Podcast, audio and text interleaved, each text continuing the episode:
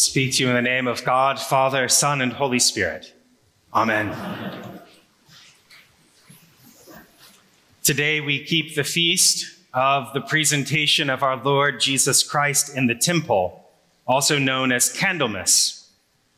And we have evidence that our brothers and sisters uh, in the church, those who stayed close to Jesus, marked this festival day of the Christ child being presented in the temple as early as the fourth century in Jerusalem.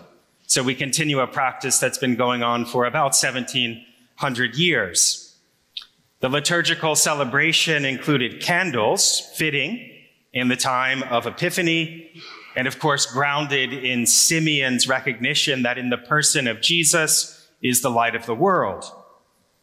So the faithful would bring handheld candles to the church, or perhaps be provided them. I don't know how that happened, but there were little candles.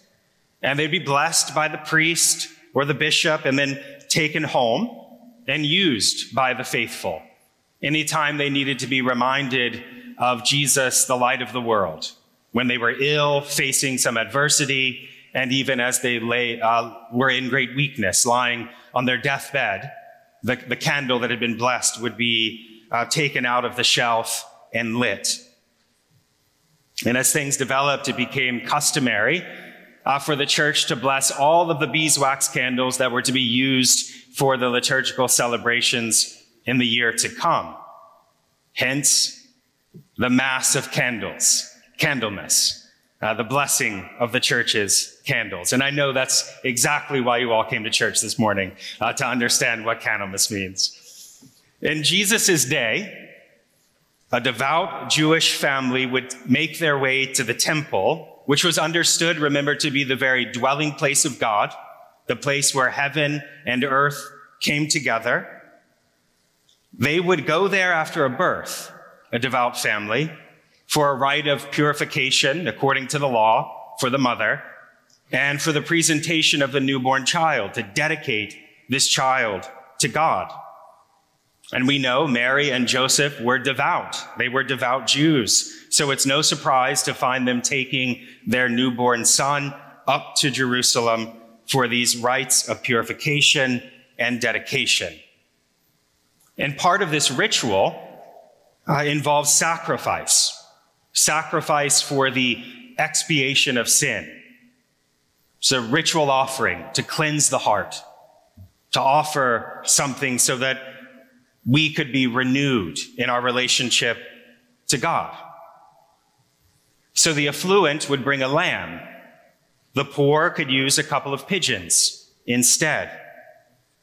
Either way, the practice of sacrifice was part of the temple's system of purification of dedication, and a means to be restored to God.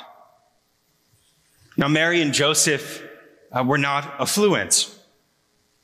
So they bring the Son of God into his temple with two pigeons. What a God we worship. A God who takes on our flesh and enters into his temple as a 40 day old infant who needs to be held in his mother's arms, while his dad Joseph holds the offering of the poor, two pigeons. Our God enters into the vulnerabilities of what it is to be human. And in Luke's story, we meet two holy people, Anna and Simeon. They're in the temple. They're righteous. They're looking for God's consolation for the redemption of Israel that Israel's temple would once again become a light to all nations. And Anna and Simeon, as prophets, well, they knew their scriptures well. They probably had the whole Old Testament as we know it memorized. So they knew uh, the great prophet Ezekiel. And Ezekiel had said that the glory of the Lord, the glory of the Lord, had left the temple because of the sins of the nation. So Anna and Simeon longed for the restoration of God's glory, that the temple might be a place of right praise, so that this glory of the Lord might return. That's helpful to know that that's going on in Jesus' day. looking for the glory of the Lord to return to the temple. And it's Anna and Simeon, two ordinary people, two powerful saints of God.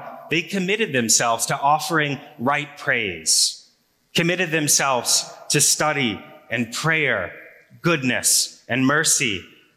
They remembered that Israel was meant to be a light, not just for themselves, but a light to the whole world, to the Gentiles. And the Holy Spirit told Simeon that he wouldn't die before he saw that glory restored. The Messiah, the one coming to restore the glory of God to the temple and make Israel light to the nations again. I like to think that Anna and Simeon both had 2020 spiritual vision through their commitment, through their devotion. They could see things that others might not yet see. To others around the temple, they saw a poor husband and a wife and an infant doing what they were meant to do. But Anna and Simeon were different. What they saw was God's glory returning to the temple in the presence of this Christ child. They saw the one whom John the Baptist will call the Lamb of God, who takes away the sins of the world. See, the one who is the redemptive sacrifice comes into the temple to put an end to the sacrificial system itself because he has the power to create in us clean hearts.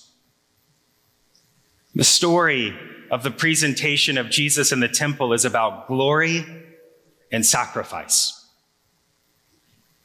Here is the one presented in the temple today, who is the glory of God in human flesh. That's the mystery at the heart of our faith. That's what we gathered in this place at Christmas to announce and celebrate. God in the flesh.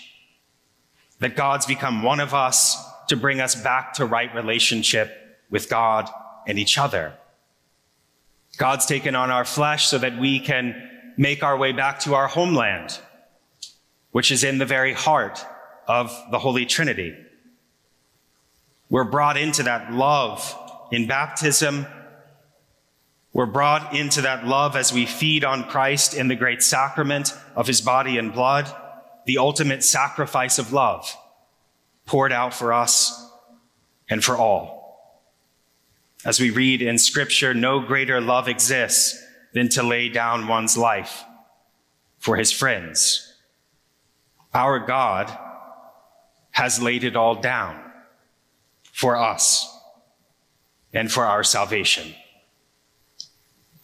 John's gospel holds together sacrifice and glory very clearly when we see that Jesus' moment of glory is that moment of sacrifice.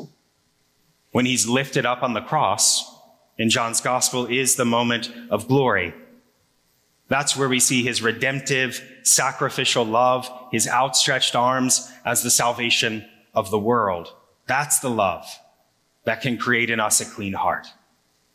This is the sacrifice and the glory that can save us.